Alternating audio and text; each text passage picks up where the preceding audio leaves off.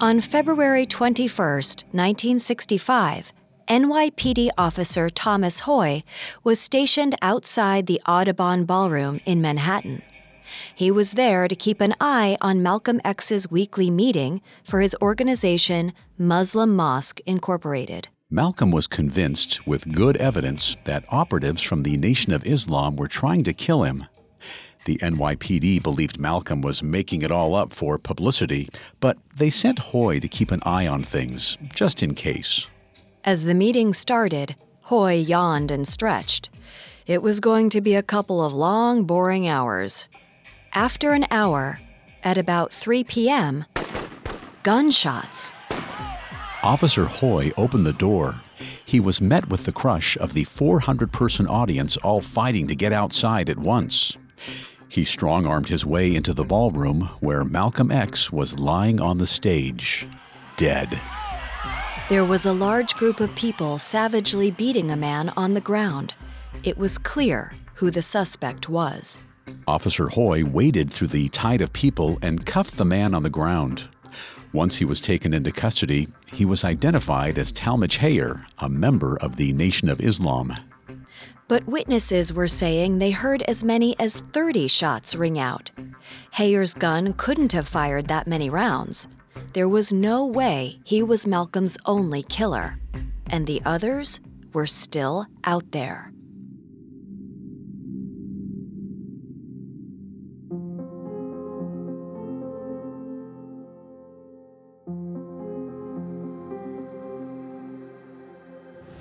One death can change the world. At least that's what assassins believe. Welcome to Assassinations on the Parcast Network.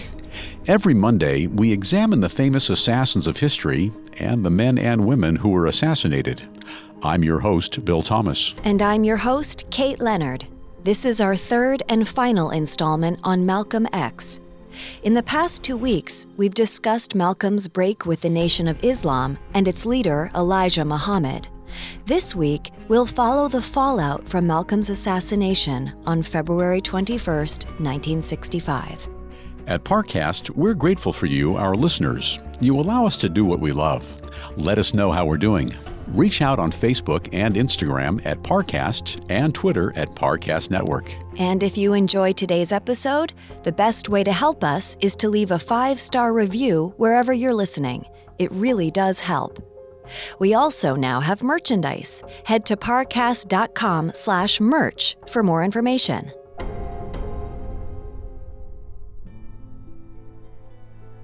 The moment the first shots were fired, the Audubon Ballroom fell into chaos.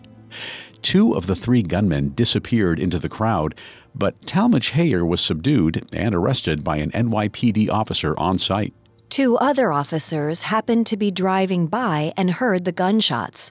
They helped control the crowd and take Hayer into custody.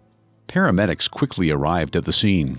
They wheeled Malcolm X into an ambulance and rushed him to a nearby hospital, but his wounds were too severe. Malcolm was declared dead at 3:30 p.m. within half an hour of the attack. The NYPD had done little to help Malcolm in life, but they quickly sprang to action to arrest the men who were responsible for his death. Within hours of the shooting, hundreds of police officers were assigned to the Harlem area to begin the hunt for Malcolm's assassins. Initially, they had no idea who they were looking for. Their first job was tracking down people who were at the Audubon to get a description. But since the crowd had scattered in the immediate aftermath of Malcolm's death, this was no easy task. Meanwhile, reporters from all over the world were trying to reach Elijah Muhammad for a comment. Would he take credit for orchestrating Malcolm's death, or would he deny any involvement? Elijah remained tight lipped. He had withdrawn to his spacious mansion in Chicago, protected by a mass of policemen and hundreds of Fruit of Islam enforcers. Elijah knew he was in danger. Even though he had no direct role in the assassination, his barely coded calls for violence were clear as day to anyone who'd heard them. Malcolm was dead at Elijah's behest, and Malcolm's followers were hungry for justice. At 2:15 a.m. on February 23rd, less than 2 days after Malcolm was killed, the top floor of a four-story building in Harlem erupted in flames. It was the Nation of Islam's Mosque number 7, where Malcolm used to preach when he was still a member. The fire department was immediately called to the scene to fight the inferno. But before they even arrived on the scene, the fire had burst all the way through the roof, with flames leaping over 30 feet in the air. As firemen poured water onto the flames, one of the building's walls collapsed. Five firemen and one innocent bystander were injured, and two fire trucks were ruined beyond repair. But they kept fighting. After seven hours of effort, the fire was finally under control. The police were baffled. They had assigned four patrolmen to guard the building. But they hadn't stationed anyone on the rooftops. The investigators searched a rooftop adjacent to the mosque and found an empty five gallon gasoline can. The fire clearly was no accident. Someone must have climbed onto the roof of the building next door and hurled the makeshift firebomb into the mosque. The perpetrator wasn't identified, but it was most likely one of Malcolm's followers, hungry for revenge. The police knew they had to act fast to catch Malcolm's killers, or the entire city would fall into chaos. After the fire, multiple bomb threats were called into the funeral parlor where Malcolm's body was on display, and the week leading up to his funeral was fraught with tension over the possibility of mass riots. The NYPD's hostility towards Malcolm while he was alive was now making it harder for them to find out who was responsible for his death. Fifty detectives were on the case trying to interview the 400 audience members who were at the Audubon Ballroom when Malcolm was shot, but progress was slow. Malcolm's followers were justifiably wary of the police. Talmadge Hayer was no help. He was locked up in the Bellevue Prison Hospital ward, awaiting surgery for the wounds he suffered in the shooting's aftermath. But he refused to tell investigators who his co conspirators were. On Friday, February 26th, five days after Malcolm's death, police arrested Nation of Islam member Norman 3X Butler. Like Hayer, Butler was part of the Fruit of Islam, the violent enforcement wing of the Nation of Islam, and was currently out on bail for suspected involvement in a shooting the month before. The announcement of the arrest came on the same day that the Nation of Islam's annual convention, called Savior's Day, was scheduled to begin in Chicago. With Butler having been identified as a member of the NOI, Elijah's security team was on high alert for any retaliation from Malcolm's supporters. Every single one of the 3,000 attendees was put through a rigorous security check. Chicago police said the level of scrutiny was comparable to when a president visited town. Encircled by a security team, Elijah spoke for an hour and a half. He denied any involvement in Malcolm's death and challenged any would be assassins seeking retribution for the assassination. Elijah shouted, If you seek to snuff out the life of Elijah Muhammad, you are inviting your own doom. But once the dust had settled, Malcolm's supporters no longer seemed interested in a fight. Malcolm's funeral was held the very next day, and its somber nature stood in stark contrast to Elijah's fiery speech. Over 22,000 people came to view Malcolm's body in the day before his funeral. The next morning, over 6,000 onlookers waited outside while the funeral services were held at New York's Faith Temple. Actor Ossie Davis, one of Malcolm's best friends, read aloud some of the many telegrams that had come in offering condolences, including messages from Martin Luther King Jr., the Nigerian ambassador, and the president of Ghana. Prominent psychologist Dr. Kenneth B. Clark told Jet magazine, quote, I believe that he was sincerely groping to find a place in the fight for civil rights on a level where he would be respected and understood fully. It is tragic that he was cut down on the verge of achieving the position of respectability he sought. Malcolm's burial was conducted in accordance with Orthodox Muslim tradition. With Malcolm at rest, his supporters gave up the fight against the NOI in the streets. They would have to find justice in the courtroom. On March 10th, two and a half weeks after the assassination, the police announced they had arrested the third and final shooter, Thomas 15X Johnson. Johnson was also an NOI enforcer, and he had been indicted in the same shooting as Norman 3X Butler the previous January. There was no concrete evidence linking either Johnson or Butler to the crime, but there were several eyewitnesses claiming they'd seen the men at the Audubon that afternoon. While the government was building its case, Malcolm's organizations were falling apart. Malcolm's death had created severe paranoia within both the Organization for Afro American Unity and Muslim Mosque Incorporated. Infighting within the group's leadership destabilized things even further. Malcolm's wife Betty and sister Ella were entangled in a dispute over Malcolm's papers, which included unpublished articles and speeches. Betty wanted to destroy them, while Ella preferred to preserve them. Eventually, Ella came out on top and sold some of Malcolm's letters, drafts, and documents to a small publishing company. This victory came at the cost of Malcolm's two organizations, which disbanded due to the chaos over who was in charge. With Malcolm dead and his life's work in shambles, it seemed as if Elijah had successfully defeated him. But Elijah was unable to enjoy his success. His fiery performance at Savior's Day sapped his strength, and he began to struggle with a severe diabetes crisis. Even though he was on the verge of a diabetic coma, he was too afraid to go to the hospital where he'd be too vulnerable to attack from Malcolm's followers. He eventually recovered, but by the time he had regained his strength, another crisis emerged. On August 11, 1965, California Highway Police Officer Lee Minikus was patrolling near Los Angeles's Watts neighborhood when a man in a pickup truck pulled up beside him. The man alerted Officer Minikus to a 1955 Buick ahead of them that was driving erratically. Minikus turned on his siren and pulled the Buick over. A 21 year old black man named Marquette Frye rolled down the driver's side window. Officer Minikus could immediately tell he was drunk. He asked Frye to exit the vehicle and perform a sobriety test. By then, a crowd began to gather to see what the commotion was. But there was nothing to worry about.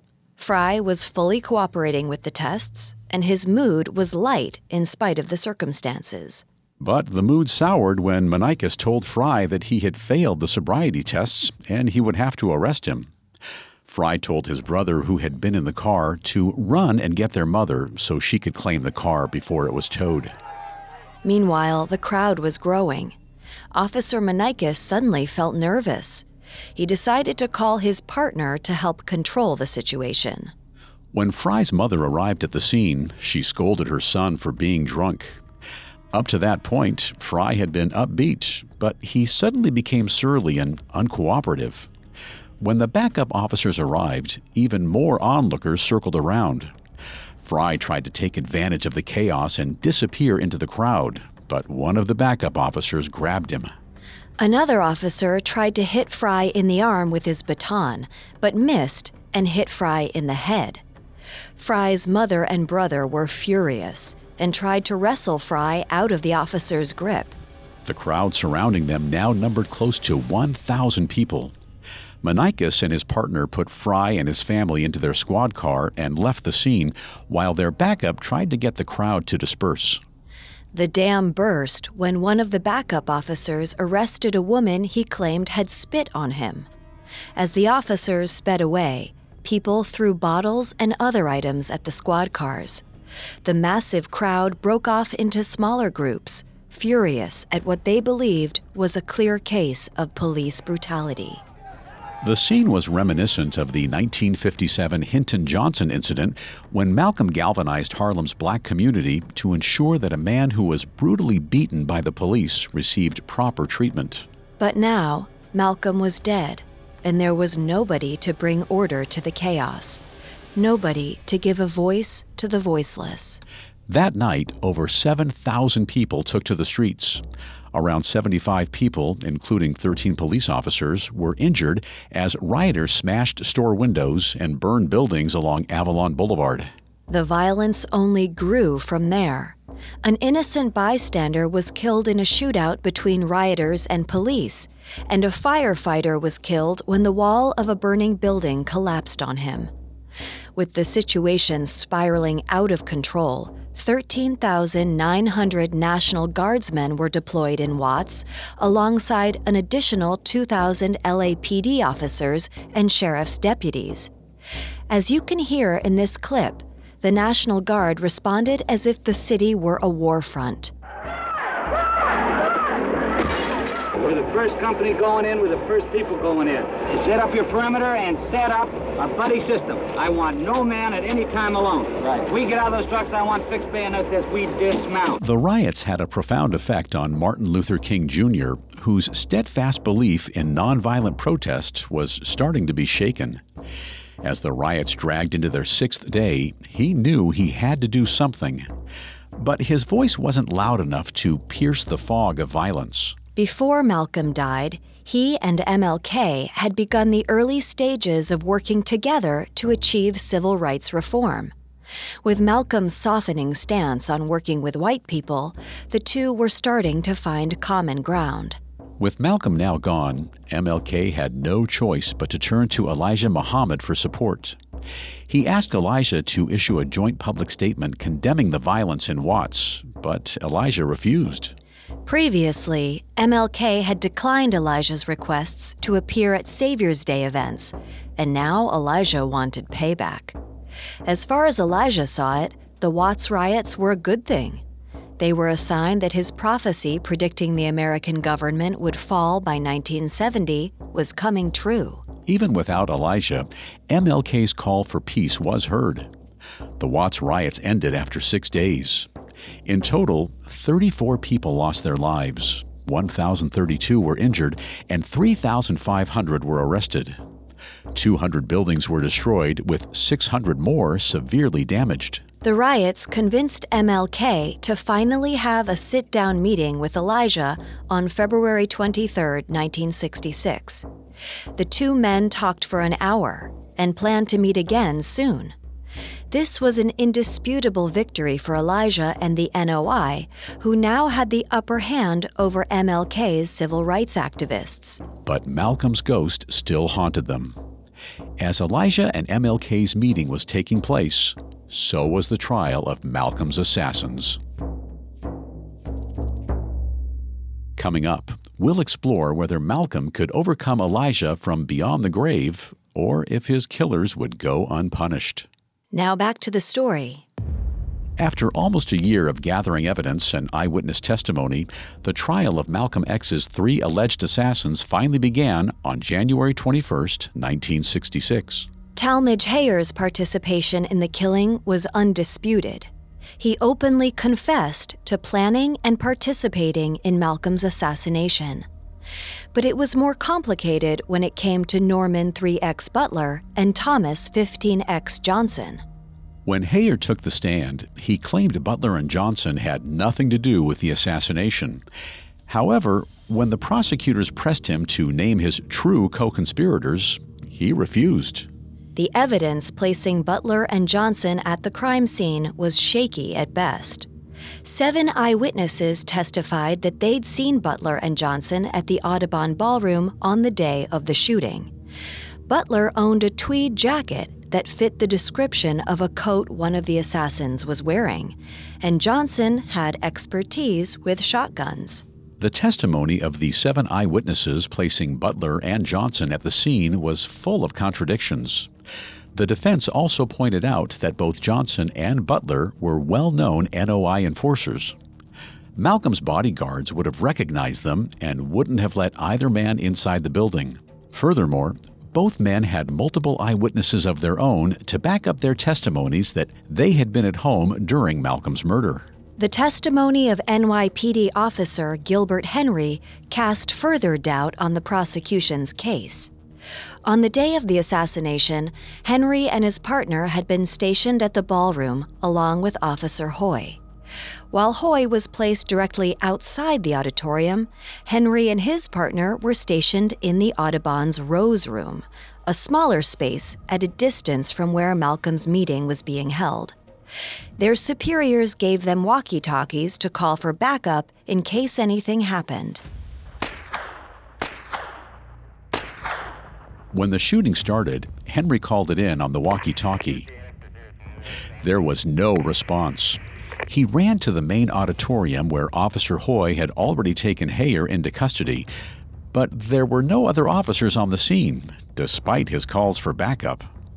Another witness testified that additional police didn't arrive for another 15 minutes. When a dozen officers finally strolled into the ballroom, he said they treated it less like an active murder scene and more like a casual patrol in the park. The NYPD was no help in preventing Malcolm's death before it happened, and the behavior of its officers in the immediate aftermath suggests they weren't all that interested in catching his killers either. Compounded with the lack of evidence against Butler and Johnson, it was easy to argue that the police were more interested in securing a quick conviction than getting to the truth of the matter. During the lead up to the trial, Benjamin Goodman, who had been backstage, repeatedly told the detectives that Butler and Johnson hadn't been at the ballroom that day. But they weren't interested in what he had to say. Months later, Goodman was summoned again for questioning by the district attorney. Once again, he insisted that neither Butler nor Johnson were at the Audubon. The assistant DA threatened Goodman with jail time if he didn't say that he had seen them participate in the shooting. The prosecutors didn't follow through on that threat, but Goodman wasn't called to testify at the trial. The threats the assistant DA levied against Goodman cast doubt on the reliability of the seven eyewitnesses who did claim they'd seen Butler and Johnson. The trial ended on March 11, 1966. Hayer, Butler, and Johnson were all found guilty of murdering Malcolm. They were sentenced to 20 years to life in prison. Elijah and other high ranking Nation of Islam members escaped implication in Malcolm's assassination, but Elijah would continue to be haunted by Malcolm's looming shadow in the next few years. Even in death, Malcolm was much more popular than Elijah. Malcolm's autobiography was released in October 1965, only a few days before Elijah's first book, Message to the Black Man in America.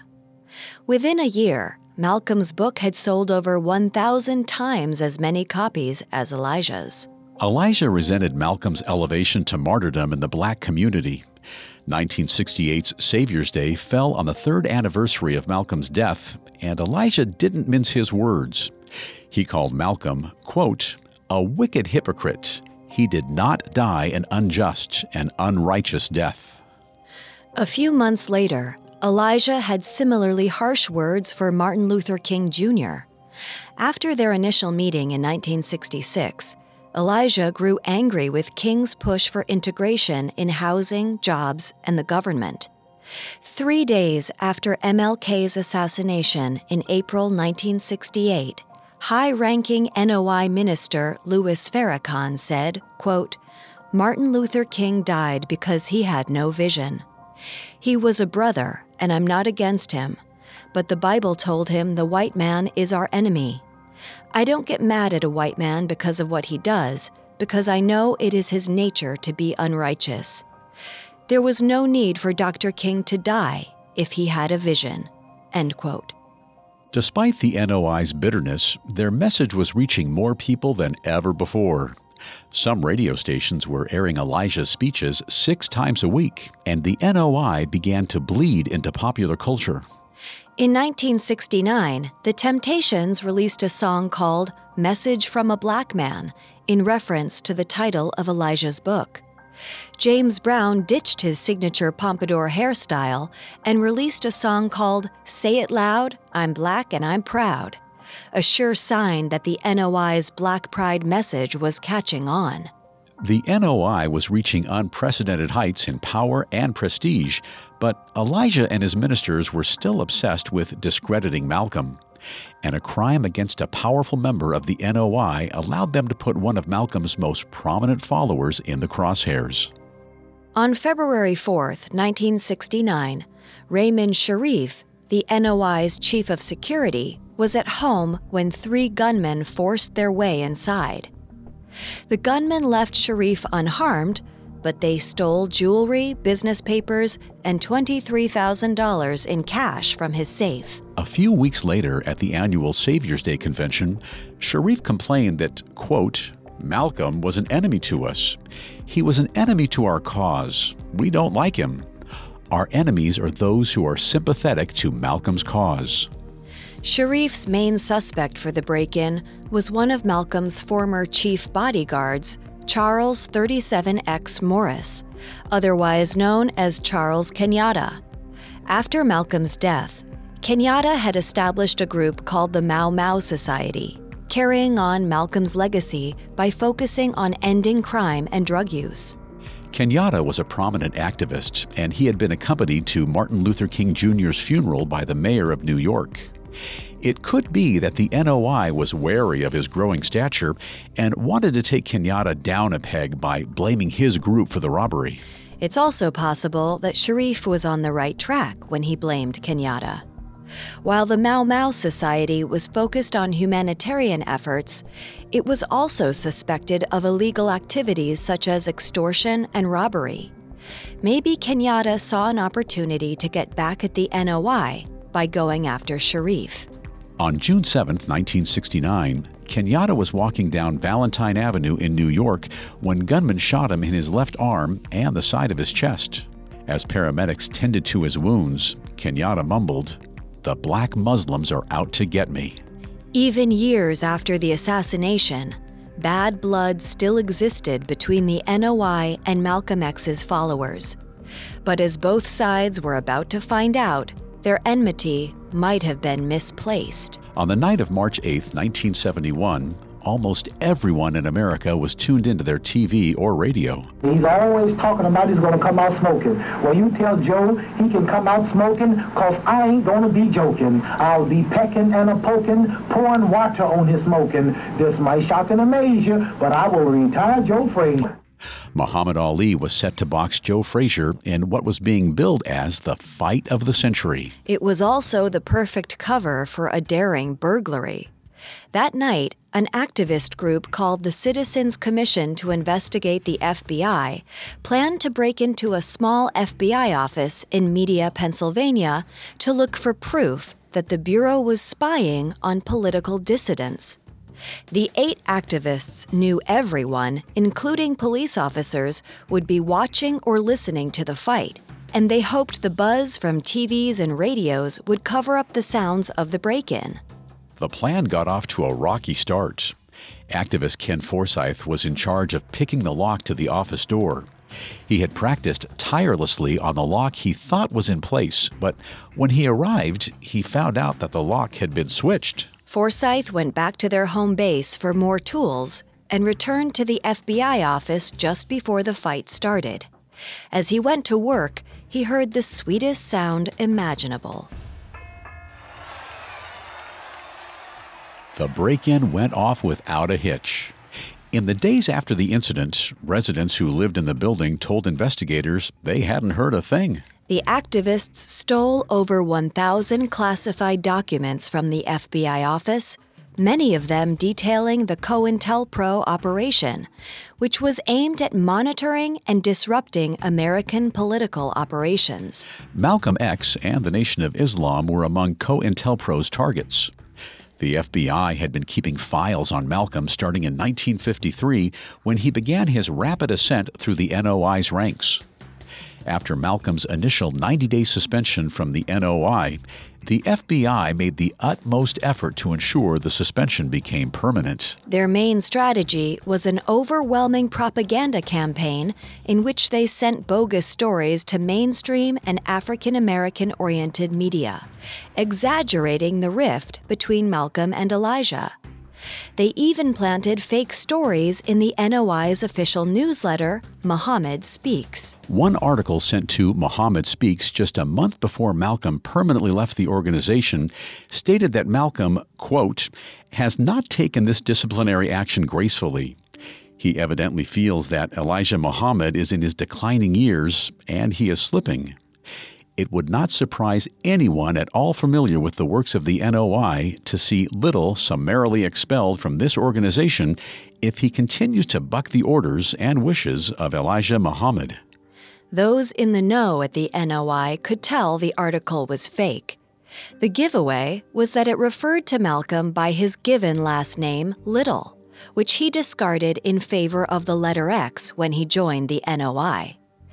But the article did alarm the NOI's rank and file and stir up resentment towards Malcolm. When Malcolm did leave the NOI, the wedge between him and Elijah didn't need to be driven any deeper. The decision to kill Malcolm was outside of the FBI's control, but the FBI didn't do anything to prevent Malcolm's death. In fact, they encouraged it. John Ali, one of Malcolm's closest confidants while he was in the NOI, and later one of his most powerful enemies, was actually an FBI informant the entire time he was a member of the Nation of Islam. After Elijah ordered Malcolm's death, the FBI would monitor Malcolm's location and pass it along to John Ali. This is how NOI death squads seemed to know Malcolm's every move. The COINTELPRO files also revealed that undercover agents had penetrated Malcolm's inner circle. His personal bodyguard, Gene Roberts, was an undercover NYPD detective. Strangely enough, this ended up working out in Malcolm's favor. As an undercover detective, Roberts carried a gun even after Malcolm ordered his guards to stop carrying weapons. He used that gun to subdue Talmadge Hayer after the assassination. Roberts then rushed to Malcolm's side to try and save him. Unfortunately, the same can't be said for the FBI. While the agency didn't directly kill Malcolm, it did actively encourage violence against him and pass along information about Malcolm's whereabouts to NOI members who had already made several attempts to kill him. And now, the American public knew about it. Once the COINTELPRO files were released to the press, the FBI officially dismantled the program. But the damage was done. The revelation sparked a movement to reopen the investigation into Malcolm's assassination. This movement would receive help from an incredibly unlikely source, Talmadge Hayer.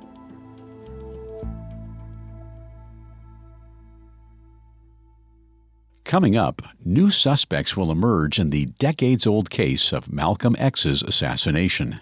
Now, back to the story.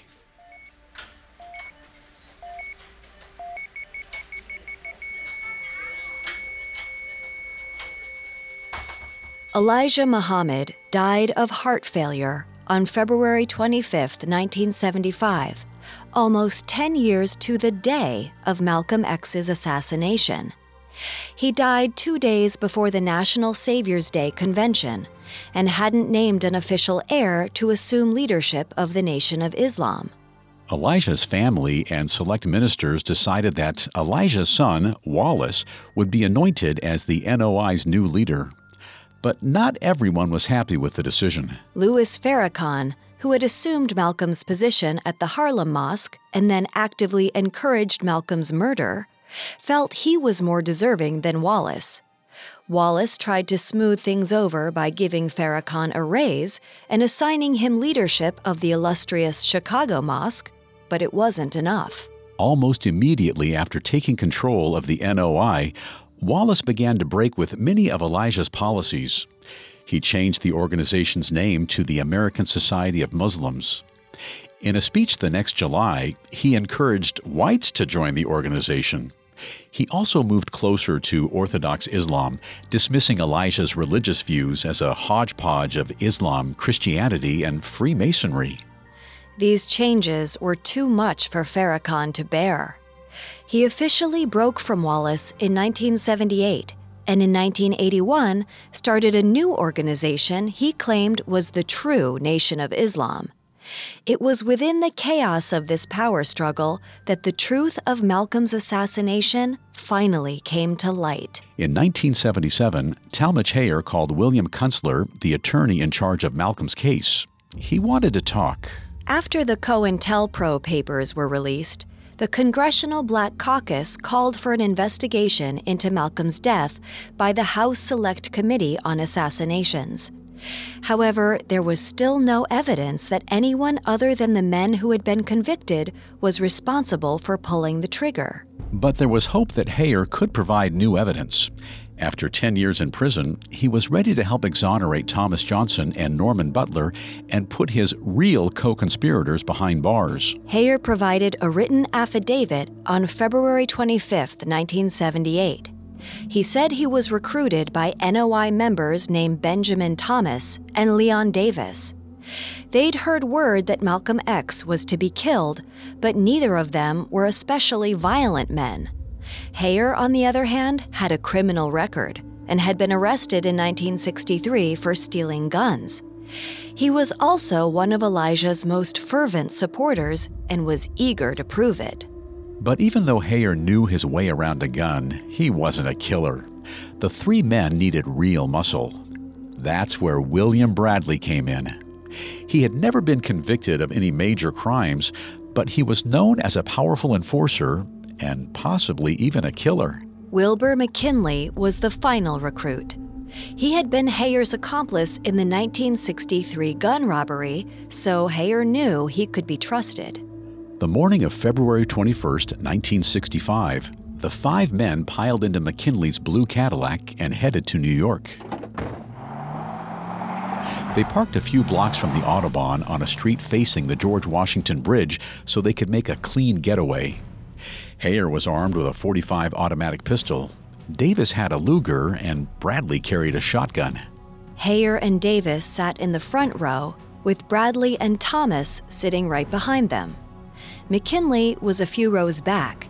His job was to create a commotion by accusing someone of pickpocketing him and then throw the smoke bomb. After the shooting, Thomas, Davis, Bradley, and McKinley melted into the crowd and presumably made their escape in McKinley's car. Of course, Hayer wasn't so lucky. And his bad luck continued. Hayer's new affidavit had no effect. Despite public interest in a new trial, the only evidence against the men Hayer named was his word, and none of them were coming forth to admit guilt. After many failed parole petitions, the men who'd been convicted alongside Hayer, Johnson, and Butler were eventually let out on parole in the mid 1980s. All three embraced more orthodox forms of Islam while in prison, and upon release, none of them returned to the NOI. Louis Farrakhan eventually won the power struggle between Wallace Muhammad and himself. His new NOI overtook the organization Wallace had inherited from Elijah, and Farrakhan remains the NOI's leader to this day. While it doesn't boast the same membership as it did in Elijah's heyday, Farrakhan's NOI is still a powerful force in the black community. But its legacy is complicated and controversial.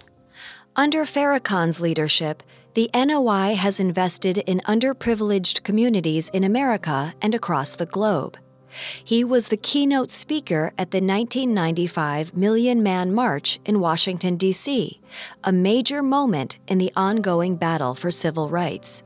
But the NOI's questionable views on race and religion remain as well. According to the Anti Defamation League, Farrakhan, quote, repeatedly alleged that the Jewish people were responsible for the slave trade and that they conspired to control the government, the media, Hollywood, and various black individuals and organizations to this day. End quote. The backlash from the Jewish community was immediate. Officials of several leading Jewish groups liken the reconciliation offer from the Nation of Islam leader to an olive branch without any leaves. Executive Director Matthew Brooks of the National Jewish Coalition says talk is cheap. We would like to see some concrete steps that uh, Minister Farrakhan takes uh, in terms of his associations with uh, people like the Iranians and people like Muammar Gaddafi, uh, as well as a retraction of some of his virulent anti Semitic uh, comments that he's made in the past. In an interview on the CBS program 60 Minutes, Farrakhan said he doesn't hate Jews and is willing to visit rabbis and speak with Jewish scholars. James Limbach, Washington. Further clouding the NOI is Farrakhan's 2010 embracement of Dianetics, the teachings of Scientology founder L. Ron Hubbard. Farrakhan denies being a Scientologist, although he encourages NOI members to undergo auditing by the Church of Scientology. Throughout all the controversy, Elijah Muhammad's reputation and legacy have largely remained intact. Although it is recognized that Elijah played a significant role in Malcolm's death, his positive contributions to the black community are also undeniable. Under Elijah's leadership, the NOI provided a stable path for wayward youths and was an unapologetically radical voice in the civil rights movement. Without Elijah's guidance, Malcolm X might never have grown into the powerful icon that we remember him as today. But without Elijah, Malcolm wouldn't have met a violent, premature end either. Today, the Audubon Ballroom is now named the Malcolm X and Dr. Betty Shabazz Memorial and Educational Center. The museum features important moments from Malcolm's life and times. It's impossible not to think about what Malcolm could have accomplished if he hadn't been killed that day. As we discussed earlier, his presence was clearly missed during the Watts riots. If his burgeoning partnership with MLK had materialized, how different would American society look today? Before he died, Malcolm's petition to have the United Nations examine the United States government for human rights violations of black people throughout history was gaining considerable support from foreign governments, especially in Africa. But when he died, nobody continued the effort. If Malcolm had lived and his petition was successful, it could have been a course altering moment in American history. The civil rights movement was reaching its crest, and support from the UN and international governments might have meant swifter action towards equality. The mounting support for Malcolm's UN petition means it's possible the atmosphere of racial tension might have changed before the Watts riots occurred in August 1965. One of the reasons LA's black community was so tense at the time of the riots was the passage of Proposition 14 in November 1964, which overturned a bill that prevented landlords from discriminating against minorities.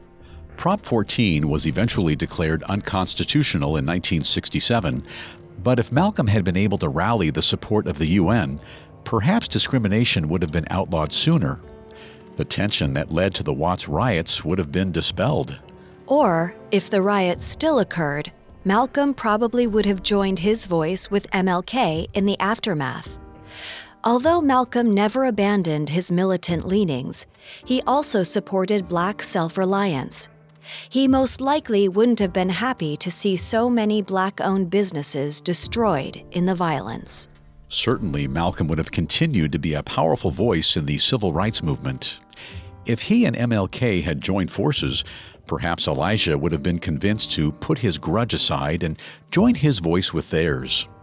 Maybe the three men could have found common ground, uniting and strengthening the civil rights movement.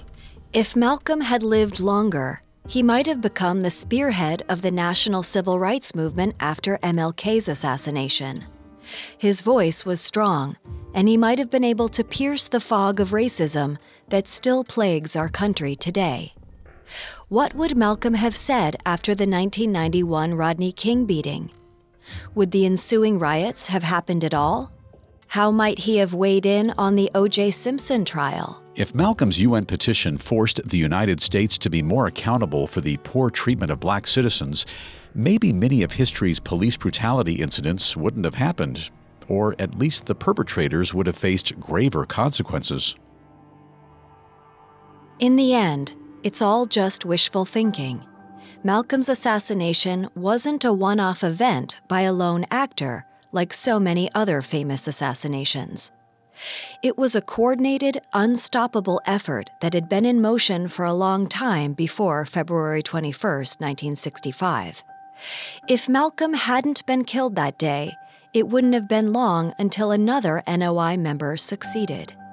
Malcolm knew that his actions would lead to an early grave, but for him, the risk was worth it if he could help others. He refused to be silenced, even if it meant putting his life on the line. The words of Malcolm's daughter Ilyasah Shabazz in 2015 perfectly capture what Malcolm accomplished in his short life. He was just a very, very young man, and he gave all that he possibly could to this country, to his people, and I hope that we make sure that it was not in vain. During the interview Malcolm gave to journalist Gordon Parks the day before his death, he remarked, quote, It's a time for martyrs now and if I'm to be one, it will be in the cause of brotherhood. That's the only thing that can save this country.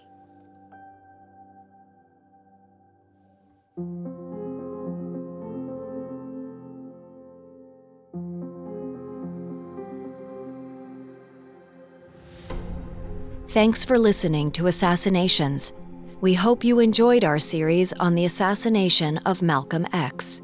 You can find more episodes of Assassinations, as well as all of Parcast's other podcasts, on Apple Podcasts, Spotify, Stitcher, Google Play, or your favorite podcast directory.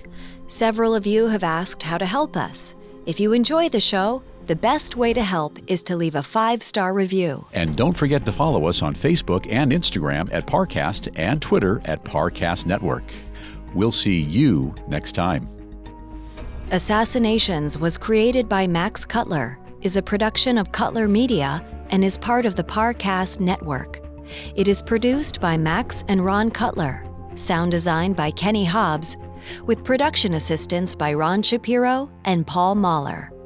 Additional production assistance by Carly Madden and Maggie Admire.